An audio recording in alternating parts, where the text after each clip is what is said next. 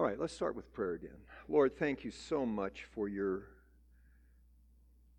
beautiful, stirring, uh, sometimes gut punching word. It informs us, it teaches us, but it does come often with the powerful conviction of your spirit.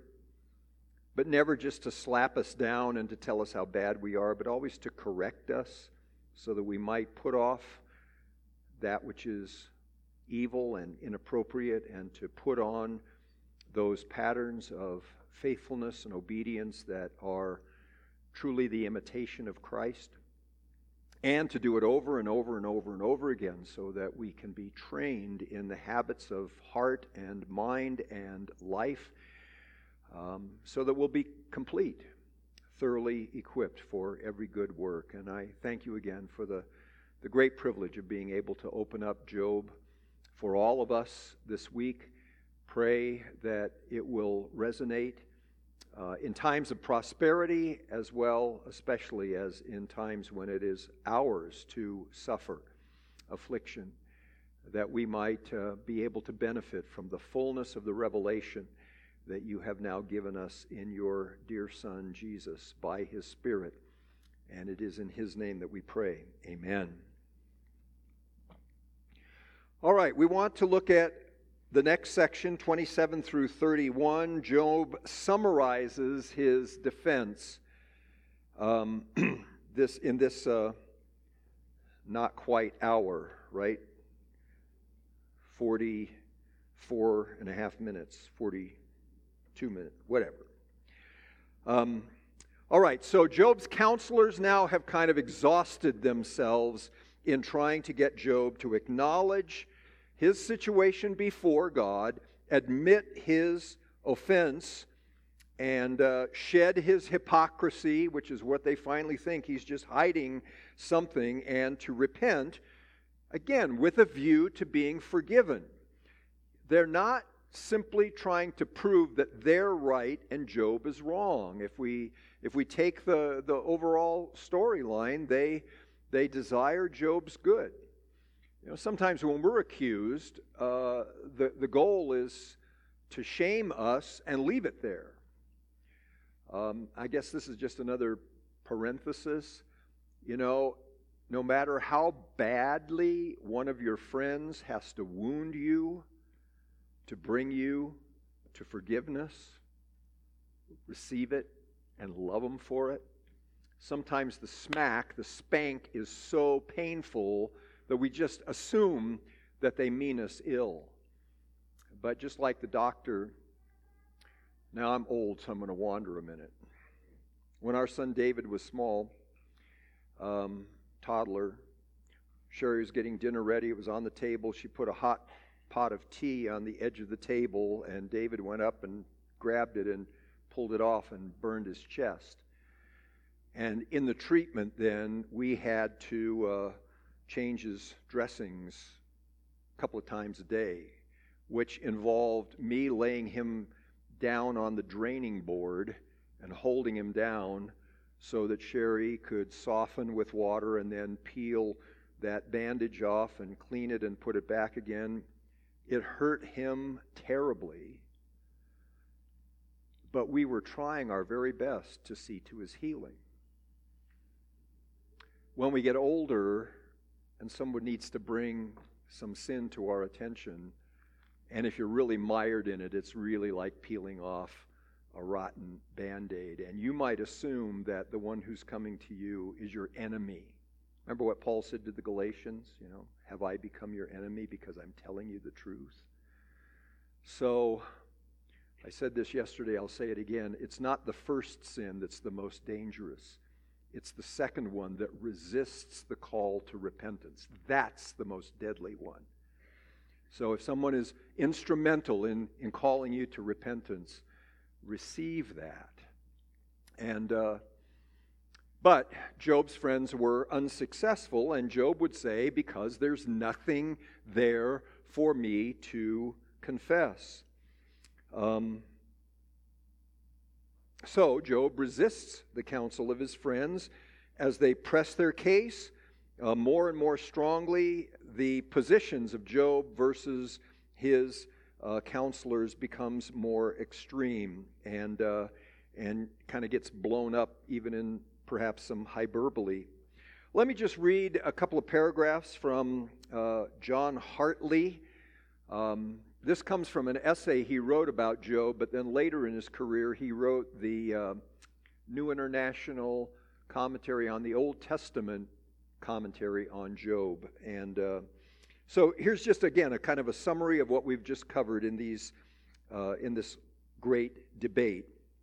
He says in the first cycle, the friends seek to console Job by recounting to him the just and wise ways of God. They juxtapose descriptions of the calamity that befalls the wicked with those of the blessings that attend the righteous. These descriptions function both as a warning of impending doom and as an exhortation for Job to repent.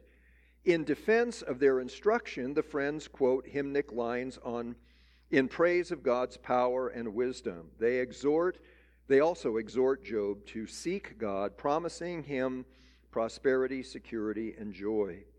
In the second cycle, the friends, suspecting that Job must have done something seriously wrong to be so afflicted, omit any words of consolation as they deliver harsh accusations against him. Each of them describes the terrible fate that awaits the evildoer as a powerful warning that he must forsake his evil course. Absent from this cycle are any hymnic lines in praise of God or calls to repentance. The friends concentrate on trying to convince Job that he is numbered among the wicked. In the third cycle, Eliphaz directly accuses Job of specific sins, and I mentioned some of those uh, last hour, and adds a threat about his precarious circumstances. He quotes briefly from a hymn and then proceeds to dispute with Job about the fate of the wicked. He concludes with a vivid, energetic call to repentance. Next, Bildad merely quotes from a hymn in praise of God's majesty and describes the downfall of the wicked. So, again, we can just kind of see the way the argument ratcheted up to become more intensified uh, at the end. But in the end, Job's friends fall silent. And uh, in the book of Job, silence implies capitulation. Well, except for in God's case. God is silent and then he speaks. Everybody else speaks and then are brought to silence. They fail to convict and silence Job, and Zophar doesn't even take his third turn at bat. And no more is heard then of these three friends until we come to the very end of the book when Yahweh rebukes them for their foolishness.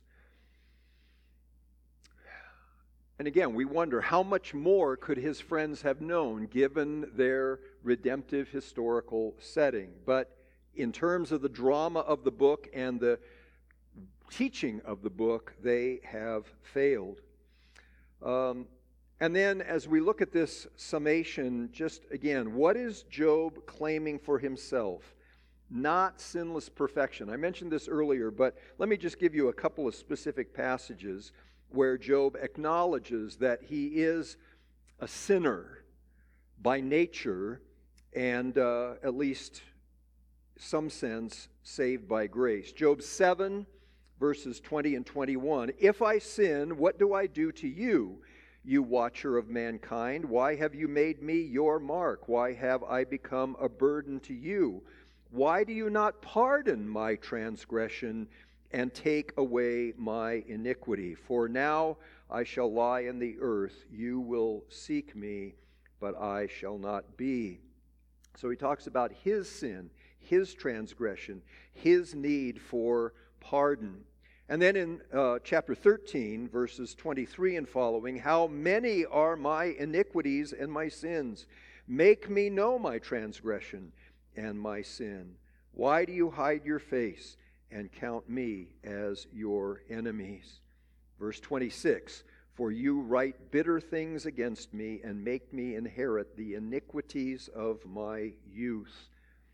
And one more in 31 33 if I have concealed my transgressions as others do by hiding my iniquity in my heart, because I stood in greater fear of the multitude and the contempt of families terrified me, so that I kept silence and did not go out of doors. So Job is aware of his sin. Whatever he says in his own defense is not to say that he is not a child of Adam, that he does not inherit both the guilt and the corruption of Adam, that he doesn't have his own real transgressions, his immediate transgressions.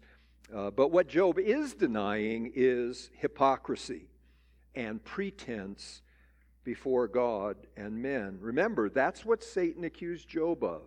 He's faking it in his claim to love you and to serve you, and Job denies it. He stresses his integrity. And again, integrity means oneness, a whole life fitting together, so that your inner person and your outer person correspond to one another. You know, what you see is what you get. Now, there's always a difference in our outward behavior and maybe what's going on in our head, and that's a good thing sometimes. We think that we're going to say to somebody who makes us angry, we're going to reply, but the distance between the inward thought and the outward words gives us enough time, by God's grace, to catch it and stop it before it's delivered. But the goal is to become so transparently committed to holiness that what's in our inner person is there on the surface as well. It's the opposite. You know that hypocrisy means to wear a mask. And so you're deliberately putting on the face of piety, the face of holiness, while inwardly, like the, like the Pharisees, you're like a, a tomb full of stinking corpses. Job is denying that. He claims his integrity. Again, chapter 27, verse 7 I hold fast my righteousness and will not let it go. My heart does not reproach me for any of my days. Job understands that God requires truth in the inner parts, and he believes that he is that kind of covenant keeper. He sincerely is devoted to the Lord and a life in fellowship with the Lord. Again, he's giving the lie to Satan's accusation. He's not following God because he's prosperous, because he's got a big family, because his estate is vast. He loves the Lord God and he serves him. And these blessings have come upon him, but even taking them away, he's going to remain faithful to the Lord. In chapter 42, God describes Job again as a man who is blameless, upright, fears God. We have noted that before. And he says at the end that Job is the one who has spoken truly and wisely about God himself. And yet, for Job, there's a new understanding. I heard with the hearing of the ears, now my eyes have seen you and I despise myself and repent in dust and ashes. It's also, again, worth just noting that there's no meritorious self righteousness here. I mean, ever since the Reformation, that's been the, the big, big, big boogeyman, often real, but sometimes that idea of self righteousness, self justification looms so large that, again, we have trouble with the way the Bible expresses the righteousness of a covenant keeping person. Um, this is a little bit of a sidebar, but again, been very helpful to me over the years. We all know the verse in Genesis 15 6, and Abram believed God, and it was counted to him as righteousness. A little later, in Genesis 26 4, when God repeats the promise to Isaac and references Abraham, listen how he describes Abram. Uh, this is 26, 4 and 5. I will multiply your offspring as the stars of heaven, and will give to your offspring all these lands, and in your offspring all the nations of the earth shall be blessed, because Abraham obeyed my voice and kept my charge, my commandments, my statutes, and my laws. Now, that's, that's even an anachronistic kind of formula. You hear that language all the way through the rest of the law, Exodus and Deuteronomy particularly. Keep my charge, my commandments, my statutes, my laws. And I have so often, not just from dispensationalists, but from Reformed people, heard that language characterized as a kind of works righteousness. That's just a different way of describing Abraham believed the Lord, and it was reckoned to him as righteousness. So when we read particularly Moses and we read all this emphasis upon obedience, it's not obedience instead of faith, it's what Paul calls the obedience of faith. This is the way faith expresses itself in loving, trusting obedience to God's commandments, charge, statutes, and laws. Where was I going with that? Heaven. Um, don't blame the Old Testament for medieval Romanism. Let the Old Testament speak for itself about covenant faithfulness, God's covenant faithfulness to us and our covenant faithfulness to Him. Otherwise, you're going to slide into antinomianism again and again and again, even if you deny it in principle. It's, it's a kind of a gut thing rather than simply an intellectual formulation of a theological principle. All right, I'm back to work again now. All right, so let me summarize again my own summary. This I didn't print for you in the in the uh, uh, brochure. Uh, uh, what do we call it? Booklet. Um, but it's not as long. But again, so just listen, and because Job defends himself for several chapters here, and then we're going to look particularly at what he has to say in a little bit more detail in Job chapter 31. Again, Job knows that the evidence will prove, if it goes to trial, and he is prosecuted by God himself, and all of the exhibits are set out, he knows that it will not support the charge that he is a hypocrite and a terrible, terrible sinner. God will have to just uh, have to vindicate him because God is just and God's judgment must be true. But again, it's all a jumble in Job's mind. So here's the bird's eye view of Job's presentation 27, 28, 29, 31. Hold on to your seatbelts. Job claims that God has denied him justice. Nevertheless, Job will not renounce his integrity. Therefore, God must be either unjust or partial or unknowable. It seems that Job would rather die than have to face any of those alternatives. The spiritual, the theological, and ethical suffering of Job is the deepest and the worst of all. Is there any hope for the godly? Job declares by faith that judgment will come on the wicked. Chapter 28 Like men seek and work hard to find and obtain the mineral treasures of the earth, so the search for wisdom is difficult. Where can it be found? What work will it take to mine it? It cannot be found by men in this creation. It is not even valued by men. Where does wisdom come from? It belongs to God. And thus it comes to man only as a gift from God. Bottom line Behold, the fear of the Lord, this is wisdom, and to turn away from evil is understanding. And then 29, 30, 31. Job remembers the sweetness of the days gone by when he enjoyed the favor of God. And I referenced that uh, by way of contrast in our early uh, discussion. He was respected for his holiness, and his counsel was valued. But now a terrible calamity, a great reversal, has come upon him.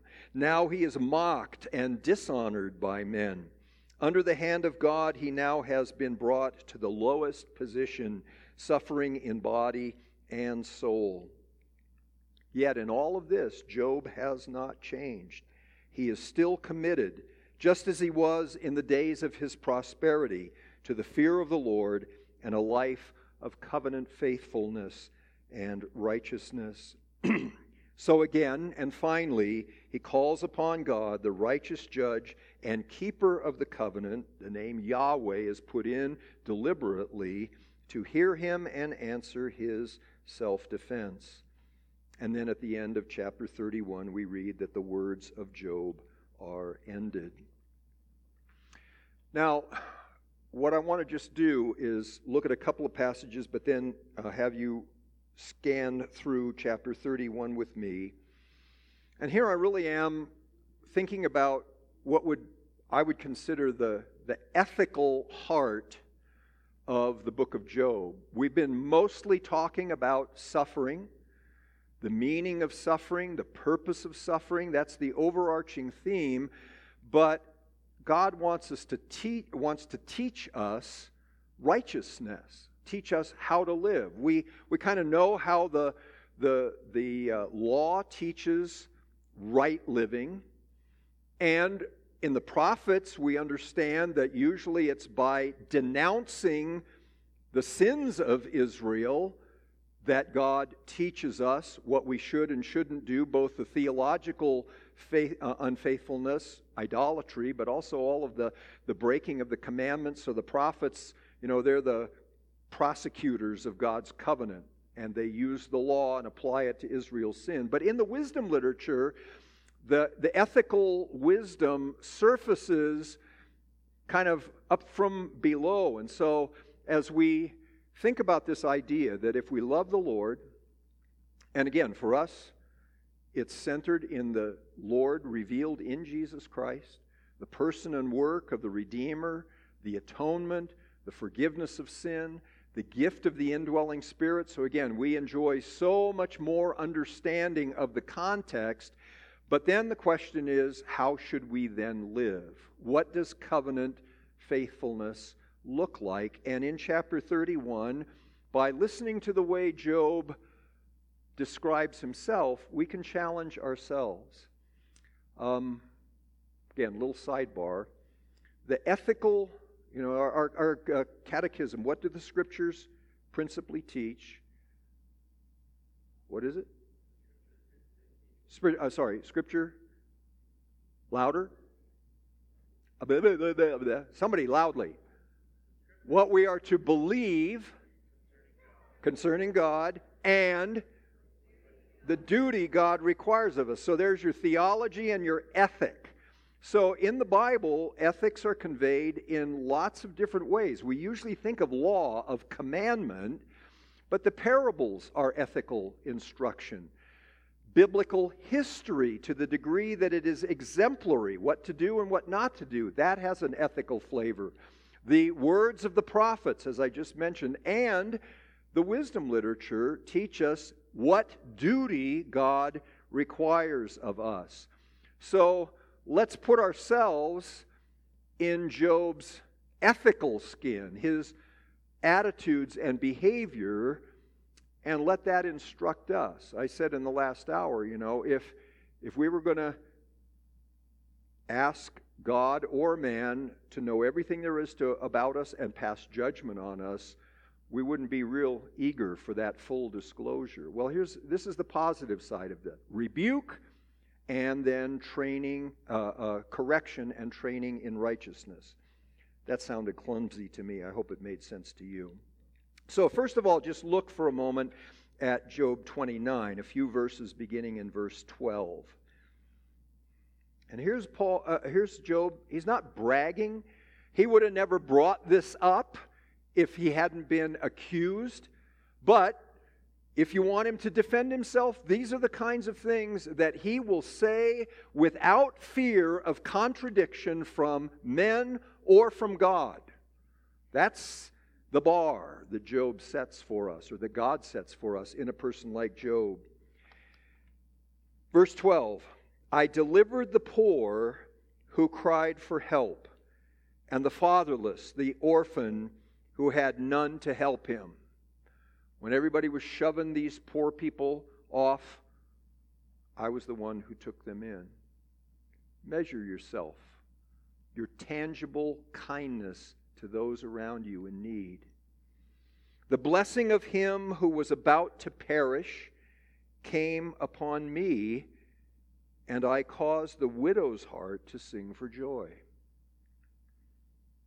You know, Paul said if there were believers in his churches that didn't care for their own widows, they had denied the faith and were worse than unbelievers. Job wouldn't do that. He would care for a widow. The widow's heart was caused by Job to sing for joy. I put on righteousness, verse 14, and it clothed me. So there's a consistency about this in his whole life. My justice was like a robe and a turban. Maybe he had robes and turbans. Maybe he had the fancy clothes, but it was really this righteousness, this covenant faithfulness that he had put on. And that was what gave him reputation and respect among men. I was eyes to the blind, I was feet to the lame, I was the father to the needy, and I searched out the cause of him whom I did not know. He didn't just do it for family and friends, he was willing to help the stranger. I broke the fangs of the unrighteous. He was a protector, a defender of the innocent, and made him drop his prey from his teeth. That's the kind of people we should be. And we should be able to advertise, not for self promotion, but to show that God is really working in us and that we are the real deal. All right, just one verse from chapter 30 that shows the heart of Job. Verse 25 Did I not weep for him whose days were hard? Was not my soul grieved for the needy? You know, one of the things that I have been struck by during the COVID pandemic is how hard hearted many of us are. Now, I understand there's all kinds of questions about policy on any number of issues, but I at least hear an awful lot of Christians who cannot even begin to sympathize with what's going on in another person's skin. And if it's on the other side of a political divide, it's even worse. Did not I weep for those whose days were hard? You know, whatever you think about immigration, there's a lot of people out there whose lives are really, really hard. And they're not all across the border. Some of them are in our own communities. And as long as they keep their distance, we have no tears for them. And the sad thing is that the politicos weep crocodile tears for the sake of power and influence. We need the church to be genuinely compassionate, to weep and then to act. We say, well, the problem's too big, we can't do anything. Despise not the day of small things. Do what you can, where you can, and just see if God doesn't bring real changes. And then he goes on, Was not my soul grieved for the needy? This is the kind of man Job is. He's not just the subject of terrible events. Now we get a window on what his soul is like, what kind of a person.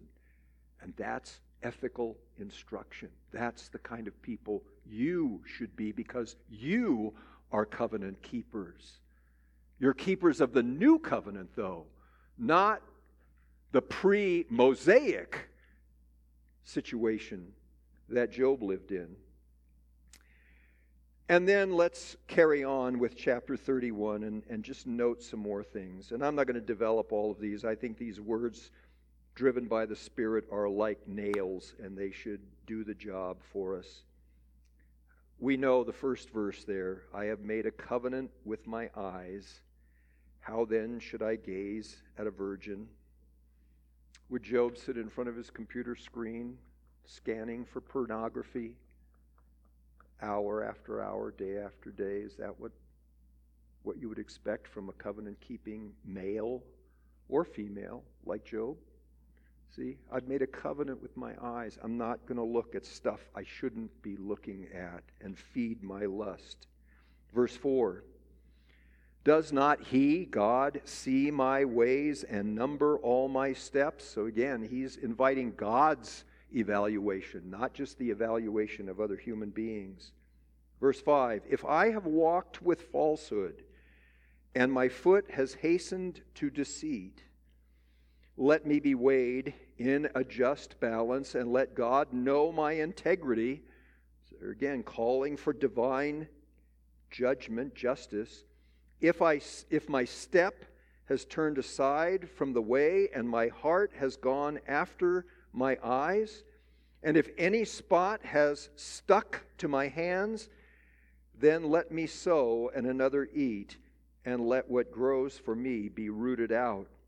You see, he actually invel, invites the covenant curse if those things are true, and he believes they are not.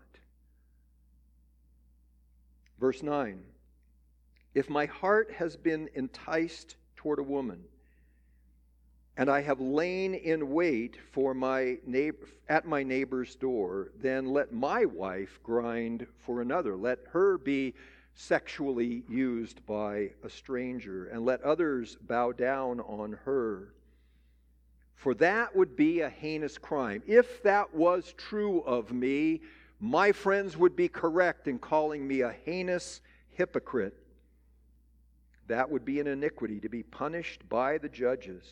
For that would be a fire that consumes as far as Abaddon, and it would burn to the root of all my increase. And notice, these are all if then. If this is true, let judgment fall on me. But Job's confidence is that it is not true of him and that God will vindicate him. So, to carry on, verse 13 If I have rejected the cause of my manservant or my maidservant, when they brought a complaint against me, what then shall I do when God raises up rises up. When he makes iniquity, mar, uh, when he makes iniquity, what shall I answer him? Did not he who made me in the womb make him? And did not one fashion us in the womb? Again, you think of the history of labor relations in the last couple or three hundred years since the Industrial revolution, if, if there had been more capitalists, let's say, that were Job's, who could say, I've never rejected the cause of my manservant or maidservant when they brought a complaint against me, Karl Marx would have gotten zero traction in our world. But of course, people who claimed to be Christian, to know the Lord, could not say that as Job did. Verse 16 If I have withheld anything that the poor desired, and have caused the eyes of the widow to fail, or have eaten my morsel alone, that is, not sharing even hospitably with the widow and the fatherless. For from my youth, he says, parenthetically in this translation, verse 18, for from my youth the fatherless grew up with me as with a father almost sound like, like a kind of a foster parent or an adoptive parent, at least metaphorically. And from my mother's womb, I guided the widow. So this is a lifelong pattern for Job. If I have seen anyone perish for lack of clothing, or the needy without covering, if his body has not blessed me, and if he was not warmed with the fleece of my sheep, if I have raised my hand against the fatherless because I saw my help in the gate, that is, I knew I could get away with it. The civil magistrate would back me. The good old boys would protect me from my oppressions. Then let my shoulder blade fall from my shoulder and let my arm be broken from its socket. For I was in terror of calamity from God, and I could not have faced his majesty. If I have made gold my trust, or called fine gold my confidence, if I have rejoiced because my wealth was abundant, or because my hand had found much, if I have looked at the sun when it shone, or the moon moving in splendor, and my heart had been secretly enticed, and my mouth had kissed my hand, this also would be an iniquity to be punished by the judges, for I would have been false to God above. If he worshiped money, he was an idolater. If he worshiped the sun and the moon and the stars. And again, that's so like what the prophets have to say, isn't it? When they accuse Israel of being enslaved to their material prosperity. And again, given Satan's accusation, Job's just in it for the money. This is a telling counter argument. Prove it, in effect, Job says to Satan. Verse 29 And if I have rejoiced in the ruin of him who hated me, oh boy, what does it mean to love your enemies? If I have rejoiced at the ruin of the one who hates me, or exalted when evil overtook him,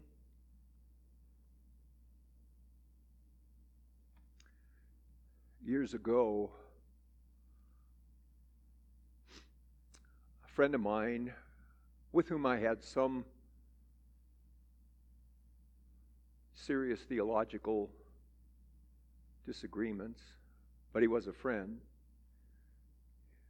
Because of some medical issues, ended up taking his own life. And I heard at a distance of someone who gloated over his death because they disagreed with him theologically.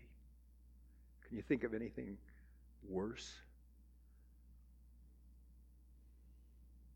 exalted when evil overtook him.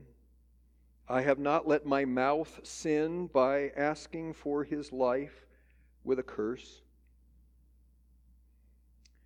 Boy, that eliminates an awful lot of Facebook discourse and Twitter. If the men of my tent have not said, Who is there that has not been filled with his meat? The sojourner has not lodged in the street. I have opened my doors to the traveler.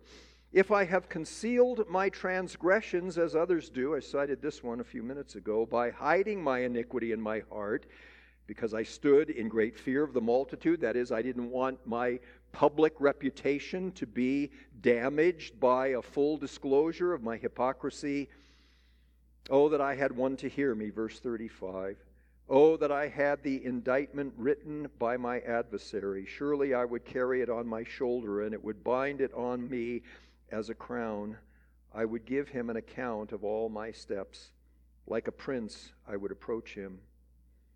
And then finally, verse 38 If my land has cried out against me, and its furrows have wept together. See, even if he sinned against the soil, sinned against God's good creation by his exploitations.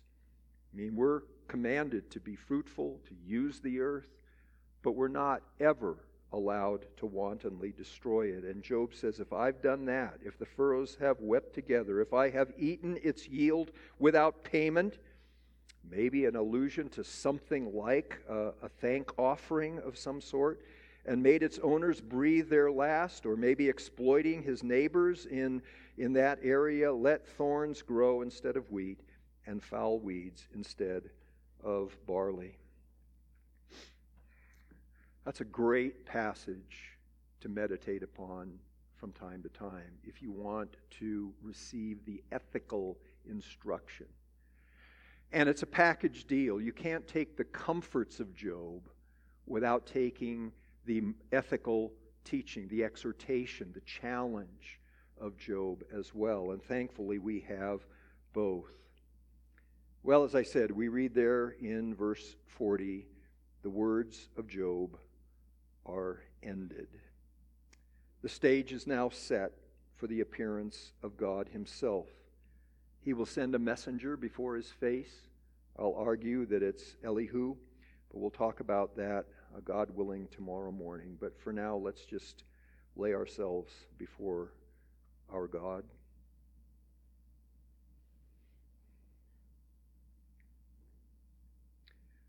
Heavenly Father,